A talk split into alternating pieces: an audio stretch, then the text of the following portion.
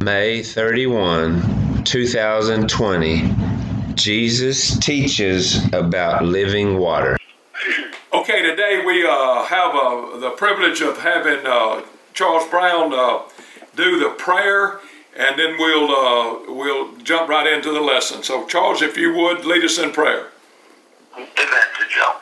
Lord, we do thank you today that we know you and we know that you are God and there is no other. And we come to you today, Lord, because like Peter, we don't have anywhere else to go. There's nowhere else to go but you, and we just thank you and praise you, Lord. You've made yourself known to us, and we just thank you now, Lord, for the opportunity to look into your word. Give us grace, Lord, as we look at your word. And we'll not only read your word, not only hear your word, but your word would become part of us. Open our hearts and minds to be totally obedient be given over to Jesus Christ 100%. As he gave himself for us 100%, total commitment. Give us grace to do the same thing in our lives. Totally commit to your Son, Jesus Christ. Bless the lesson now, Lord. Use it to change lives. Make us what we ought to be, what we want to be. For Christ's sake, we pray and ask you. Bless Joe as he leads it. Through Christ we pray. Amen. Amen. Thank you, Charles. Uh, this lesson uh, today is, is the last lesson in this quarterly. And during the month of May, we've studied Christ's resurrection, the good news, and the power of his resurrection and what it means for you and me. We considered how Jesus fulfilled Isaiah's prophecy on the Messiah and how the people rejected him. We looked at Jesus' teaching on the new birth and the reconciliating role of Christ on the cross that makes possible the transformation of our hearts through the new birth. In this session, we will examine Jesus' teaching on living water. We find that it is He who gives us living water. This living water is the Holy Spirit. The water is eternally satisfying for the believer. He also explains the true worship of God. Jesus is the channel uh, of our uh, re- reconciliation with the Father, and within that uh, restored relationship, we find the abundant life that overflows for the salvation of others. On one of the fundamental verses of this section is John 4 4, and it says this, and he must need to go through Samaria. Some uh, translations say he had to go through. On first, in First Kings, we find out why this animosity came about. Israel was divided into two nations in the days of Rehoboam. Uh, Israel was composed of ten tribes to the north, and Judah was made up of Judah and Benjamin in the south. The animosity between the northern and southern kingdoms began immediately after the division, as Samaria was the capital city of the northern kingdom with Jeroboam as her king. Uh, Rehoboam assembled an army to make war against Israel to reunite the kingdom. But in King in 1 Kings 12 21, we read that God intervened through it through a prophet and when Rehoboam came to Jerusalem, he assembled all the house of Judah and the tribe of Benjamin and had 180,000 warriors ready to fight. But God said no. And God said to Rehoboam that this is from me. So Rehoboam sent them all uh, home, and uh, that's where the, the animosity began to build up. Uh, later, after Assyria began to uh, intermarry with the Assyrians. The, they began to intermarry with the Assyrians, and this is why the Jews hated the Samaritans and called them dogs or half breeds. Uh, it is here that Jacob brought, bought land and dug a well. The distance between Samaria and Jerusalem is about 35 miles.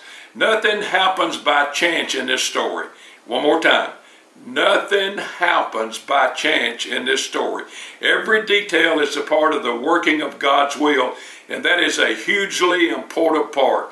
The woman isn't looking for Jesus. All she wanted was water, but Jesus is looking for her. You have to go to Samaria if you want to reach Samaritans. He doesn't avoid Samaria and he doesn't hurry uh, through it. Though she doesn't know it, this woman has a divine appointment with the Son of God. Uh, to talk to this woman, Jesus deliberately took the route through Samaria to get to Galilee. Now he had three choices. He could have went by way of the sea. He could have crossed over the Jordan and went up and came back across. But you got to remember one thing Jesus had a mission in mind, and he goes straight to Samaria. The word must uh, really kind of uh, uh, uh, uh got the attention of the disciple. Why must we go through Samaria? In verse 34, he tells us this My meat is to do the will of him that sent me and to finish his work. His destination was apparently Cana of Galilee, where he had turned water into wine. And there was a certain nobleman there whose son was sick unto death, and he's headed that way. But he has to go through Samaria to get there. And uh, so uh, now we're going to read uh, the first session of, of, uh, of our scripture, and uh, Kevin's going to read that for us.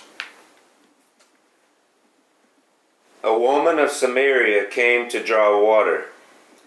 Give me a drink, Jesus said to her, because his disciples had gone into town to buy food. How is it that you, a Jew, ask for a drink from me, a Samaritan woman? she asked him.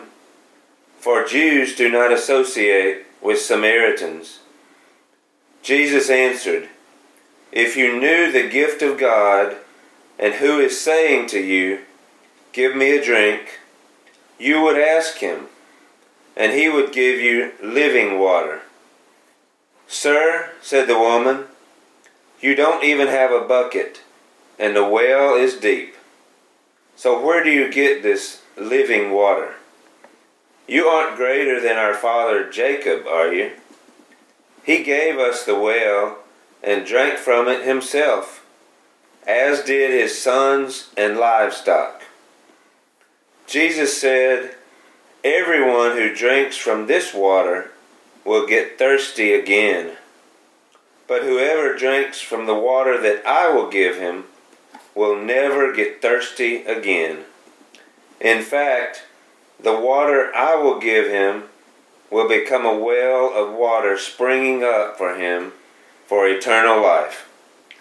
Okay, uh, J. Vernon McGee makes a very interesting observation. He says if you will look at Nicodemus in chapter 3 and the Samaritan woman in chapter 4, you can draw some real strong parallels. First of all, they both came to Jesus when it was the proper time. Uh, Nicodemus came at night because he didn't want inter- interruptions. He wanted to learn. The Samaritan woman came out of necessity. She came at noon, hottest part of the day in that area. The sun's blazing down, and but she came at that time to avoid confrontation from the other women. Uh, we'll see as we go along. Her reputation, uh, actually, at that point, uh, was was pretty loose, and so she came at that particular time. Now, I love this point here that uh, when they when he came to Samaria, he came to, to, to the well. The well was Jacob's well. He had bought the land, dug the well. Uh, his son Joseph's tomb is nearby, and the well was there. So Jesus, weary from his journey, was sitting as as uh, Kevin read. He was sitting beside the well in the heat of the day. And I really, really love what the Christian Standard Bible says. It says this He was worn out. It says he was weary from his journey, but th- this translation makes it, brings it so real. You ever been worn out? I mean, have you ever worked all day, worked in the heat of the day, and you're just worn out? You got, you don't have a whole lot left in you uh, physically. And that's the point Jesus was at. And he sat down by the well. Okay? And so as he sits there, he's he's presented then with the appearance of, of the, the Samaritan woman. If we could have a recording of, of this conversation, one thing might jump out just as strong as as the words used in the conversation. Uh, remember when uh, Nicodemus started his conversation with Jesus, and he asked some questions, and Jesus didn't bat an eye. Boom! He jumped right in, and with a strong, authoritative voice, he told Nicodemus, unless you are born again, you're not even going to see the kingdom of heaven. He was pretty stern with Nicodemus. Okay, when he sits down by the well and the woman walks up, Jesus starts the conversation. He, he asked her in the calmest, sweetest voice, Give me a drink. That's all he said. Give me a drink. And Jesus speaks first, and that's really important. He initiated the conversation. And I really believe his voice was the same as, as Elijah heard when Jesus spoke, uh, when God spoke in that still small voice. You know, a voice that just soothed everything. Okay, and so what we got now is this. Think this for a minute. Now, this let's use our imagination. We got Jesus sitting there. The woman walks up and he gives he, he asked her, Give me a drink. Now, Kevin just read what she said. If we could, if you wouldn't mind, if we could just paraphrase what she said in, in today's culture, you got two opposing ethnic groups. And Jesus said, Give me a drink. And I can just hear today the lady saying, You're talking to me? You're talking to me? I'm a Samaritan. Jews do not associate with Samaritans. Why are you talking to me? But Jesus said, if you knew the gift of God and who is saying to you, Give me a drink, you would ask him, and he would give you living water. Now, he didn't change his tone. Could we do that? If you started a conversation with somebody uh, at, a, at a ballpark, at a restaurant, at a, at a stoplight, and they jump down your throat, your biggest, your first impulse is to jump right back. Not many of us would say in a really calm manner that you know, what Jesus said is if you just knew the gift of God, Romans 8:32 tells us what the gift of God is. God's own son. And then Romans 8:23 says this, but the wages of sin and death, but the free gift. This is a gift Jesus is talking about, but the free gift of God is eternal life in Christ Jesus our Lord. And who is saying to you, Give me a drink, you would ask him, and he would give you living water. Now, notice for the first time now, the first word of verse 11, the woman says, Sir. All of a sudden, her whole demeanor begins to change. Instead of being in that confrontational mode now, she says, Sir, you don't even have a bucket, and the well is deep, so where are you going to get this living water? You aren't greater than our father Jacob, are you? Now, here's what she was trying to do there. She's tying the uh, Samaritan race back to Jacob and Joseph and his sons. That's where their lineage came from. And he, she said, He gave us this well and he drank from it. So she's trying to say, I go to the same church that Jacob went to. Have you ever been talking to somebody and, and to make a point about their religion, they say, you know, I go over to the Second Baptist Church, uh, trying to tie in to religion through a church building. Okay? And uh, we go from there, we get to the point now where Jesus is talking about the living water, and he's talking about that water that comes from the from the fountain and in uh, Zechariah uh, uh, Zechariah 13, where he said the fountain opened up for the house of David and the inhabitants of Jerusalem to cleanse them from sin and uncleanliness. Jesus said, Everyone who drinks from this water, you're going to get thirsty again. Whoever drinks from the water that I will give you will never thirst again. In fact, the water I will give you becomes a well springing up in you for eternal life.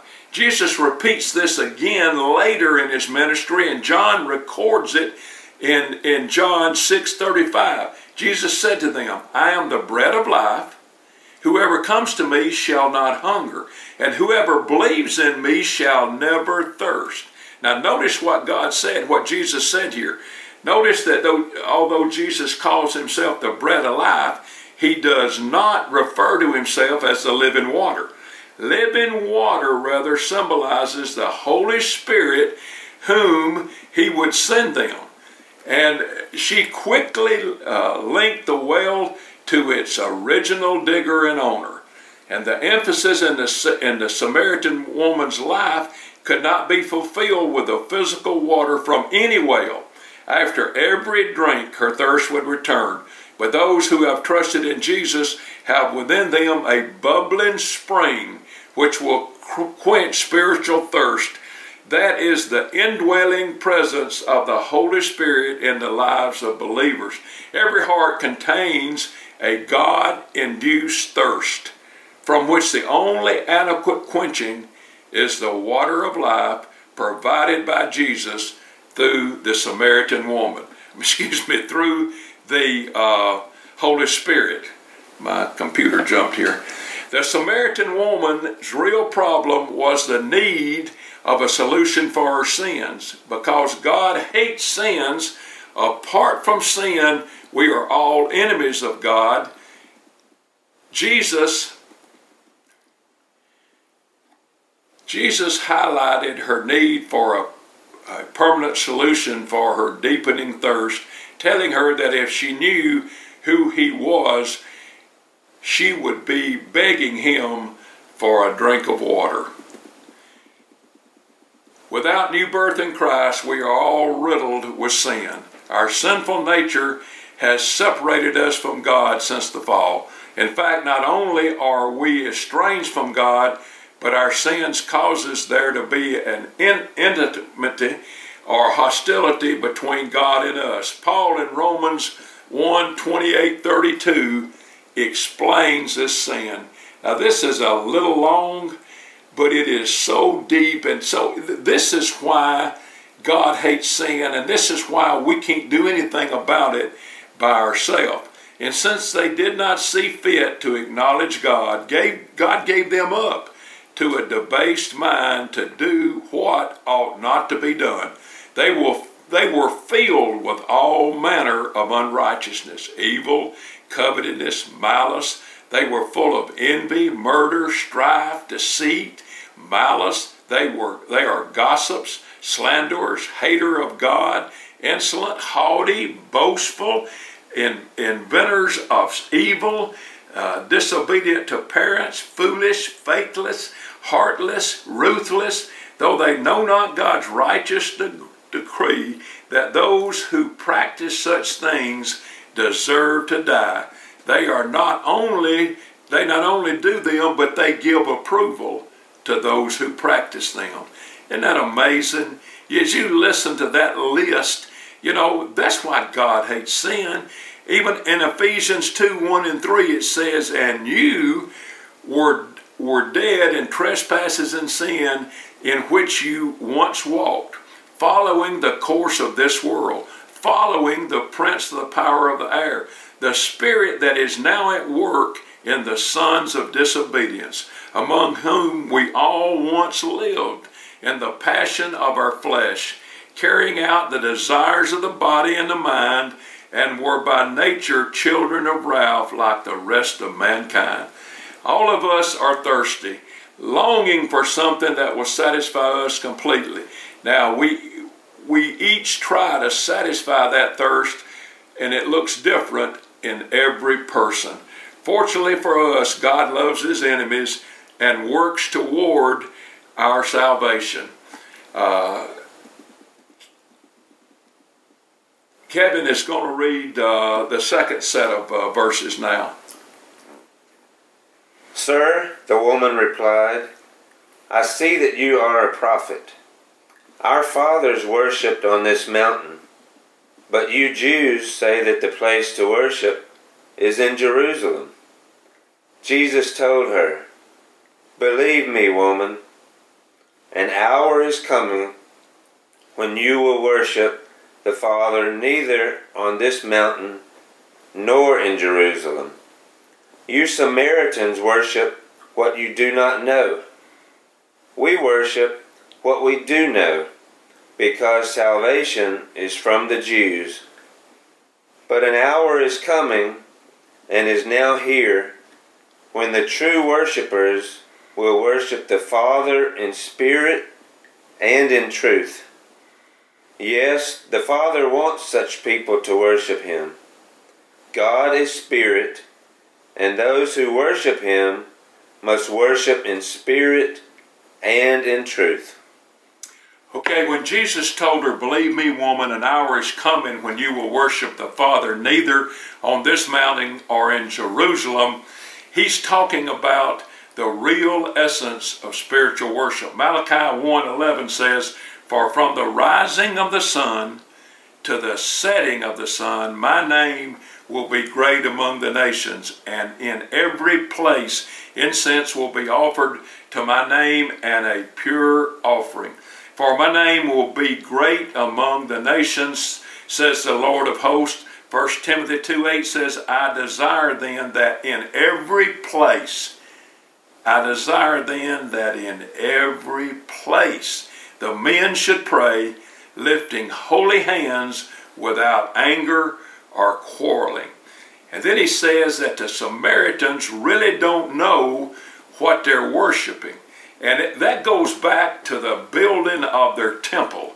Uh, when the when the uh, kingdom split, the the temple was in Jerusalem. So uh, Jeroboam went and built a temple, uh, trying to build one just like it uh, in in Samaria. And what happened when the when the the uh, people were carried off into captivity? that the king sent back people to uh, populate the land.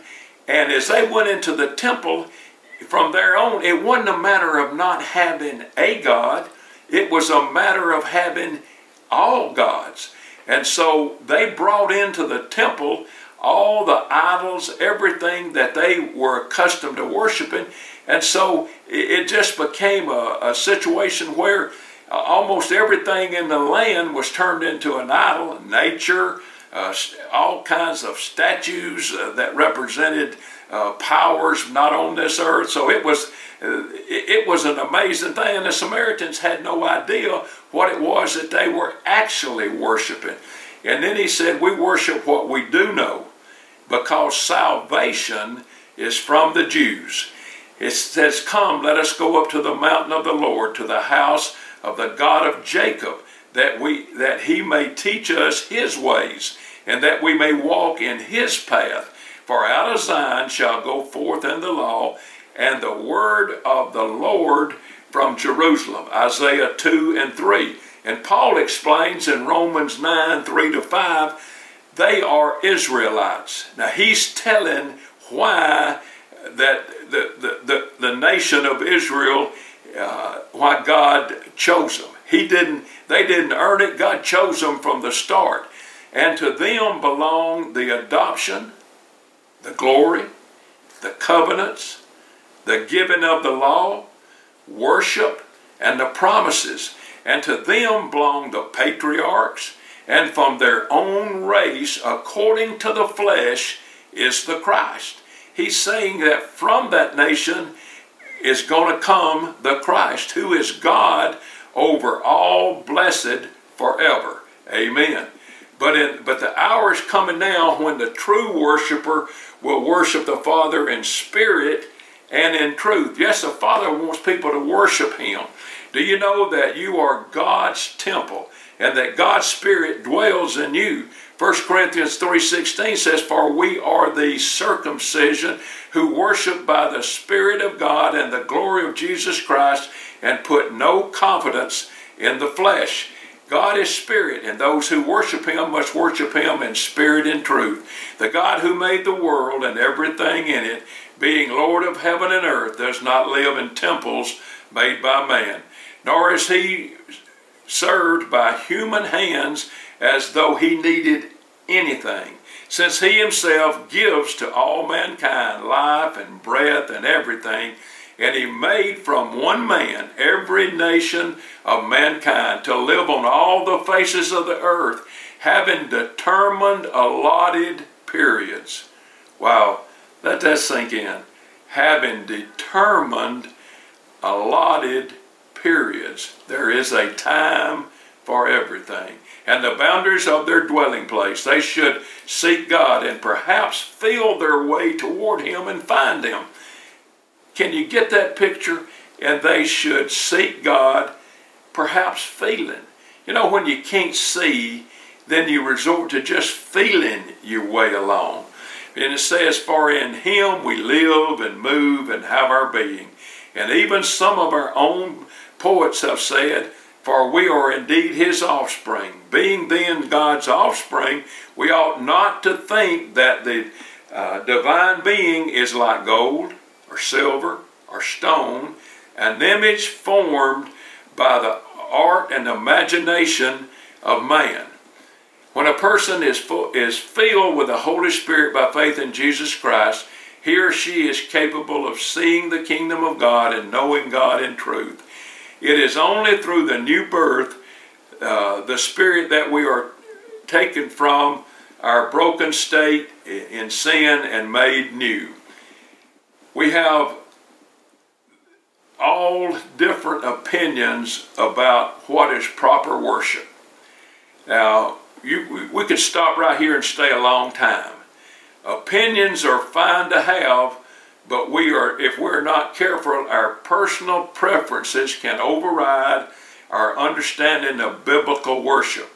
And, and the first thing you start with, every one of us can remember back sometime in our life a church that split over some silly things the color of the carpet, the size of the chandelier, whether or not in the back there was a place to hang the coats.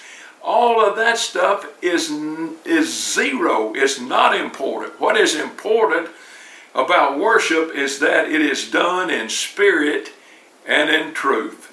The Bible makes it clear that our physical space of worship are not in need of perfection. God isn't looking for beauty in the house, He's looking for purity in the heart.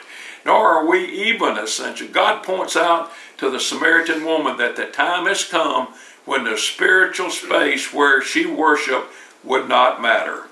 Okay? Now we're going to go to the third set of verses. The woman said to him, I know that the Messiah is coming, who is called Christ. When he comes, he will explain everything to us.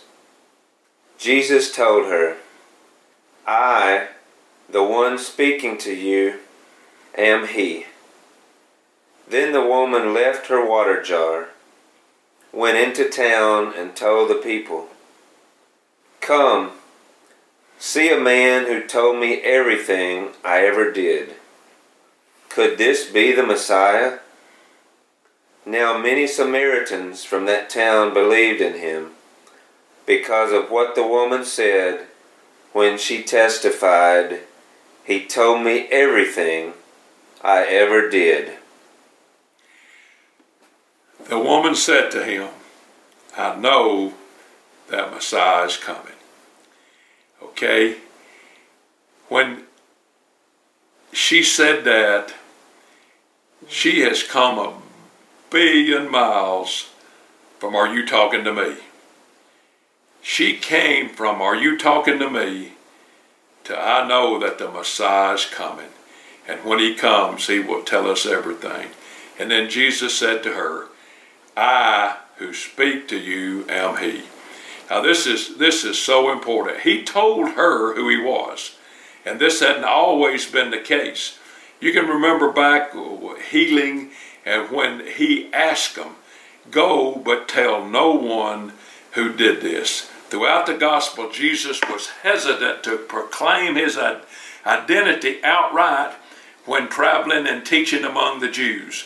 He likely wanted uh, to avoid the political and the military baggage many Jews had attached to their expectations of the Messiah. See, they were expecting uh, a, a king like David, a warrior king. David didn't get to build a temple because of all the blood he had shed. And, and, and Christ isn't that, he, he wasn't coming as that kind of a king the first time. Avoid, he wanted to avoid that political and military baggage. So he told them, don't say, don't tell them who I am. Now that didn't always sink in. They, most of them got up and ran telling uh, what Jesus had done uh, for them. So the wo- woman left her water jar and went into town and said to the people, now, not if you look at four or five different translations, there's two words people, which means everything, or you find in several instances it said, and she went to the men. She went to the men. J. Vernon McGee said she went back to where she came from. The women of the town had very little to do with her. So she went back where she had someone she knew. Now, the word man is translated in a lot of places as people. So th- this isn't about an argument or debate what that means. It's just it's interesting that she went back to where she came from, but she went back a different person. Come and see the man who told me everything I did. Can this be the Christ? Okay. Uh, many Samaritans from that town believed in him because of the woman's testimony. He told me all that I ever did. Now, now, this is so important. We all have a testimony, every single one of us. We all have uh, a moment where we ask Christ to come into our life, and then we have those moments of how and what He changed in our life. And her testimony was simply, he told me all that I ever did. And so uh, I, remember uh, being really uh, hesitant. My roommate in college was going to turn out to be the president of the Southern Baptist Convention. He was a great uh, soldier in, uh, in the war. Uh, he, he was shot laid on a body pile uh, to be put into a bag. Someone saw him move and pulled him off. And he had a great testimony. Uh, he could talk about the, the, the sergeant who pulled him off and how he related that to Christ pulling him from sin. You know, but that wasn't my testimony. If I told something like that, I'd be making something up. Born in a Christian home right across the street from the church. But that made me no more of a better person than the one raised in the gutter because we're all full of sin.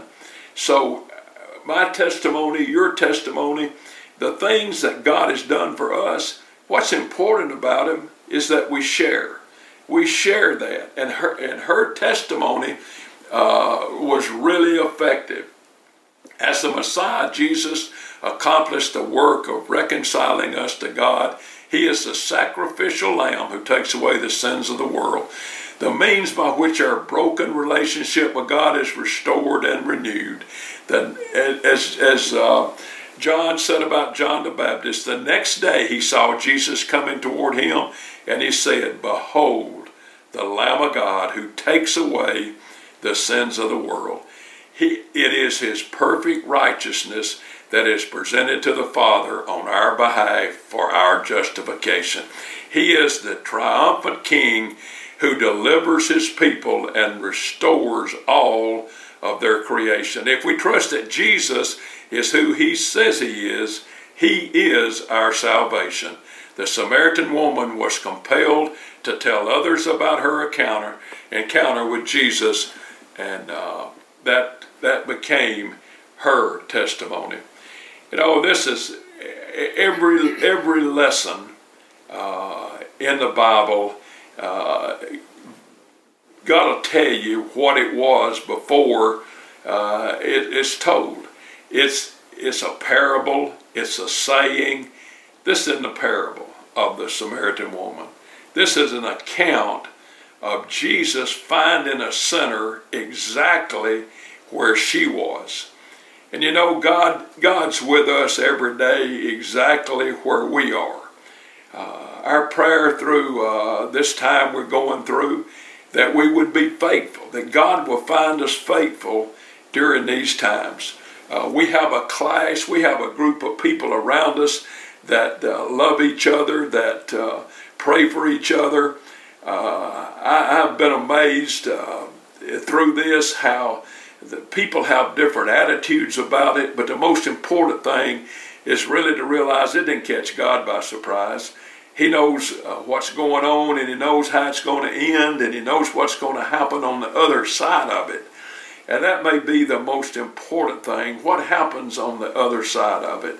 Uh, I want to thank you uh, for uh, letting us be a part of this class. I want to thank you for what you do for each other. Uh, I, I want to apologize. It seemed like when we first started, uh, it, it, was uh, a part of the day to, to check to catch up on people. Uh, I pray that we all don't go slack on that, uh, and I, and I pray that God will will bless our efforts on that part. let us pray. Heavenly Father, we, we thank you that you are the living water, that the Spirit of God that you give uh, is so that we can have eternal life in you. God, uh, we, we, we don't claim to understand uh, everything, but God, what we do claim is that we know, Heavenly Father, that you died on the cross for the redemption of our sins, and for that we thank you. We thank you with all our heart, God. We thank you that every day when we get up, that you already know what's going to unfold. God, just make us faithful to stay in line with with uh, what we uh, read and believe from the Bible. Forgive us when we fail you. Uh, bless the sick in, this, in our class. God bless the ones who are going through treatments. Bless the ones, God, who are, are going to doctors to try to, to get better, God, so that we can better serve you. Forgive us, God, of all our sins and shortcomings, for it's in your holy name we pray. Amen.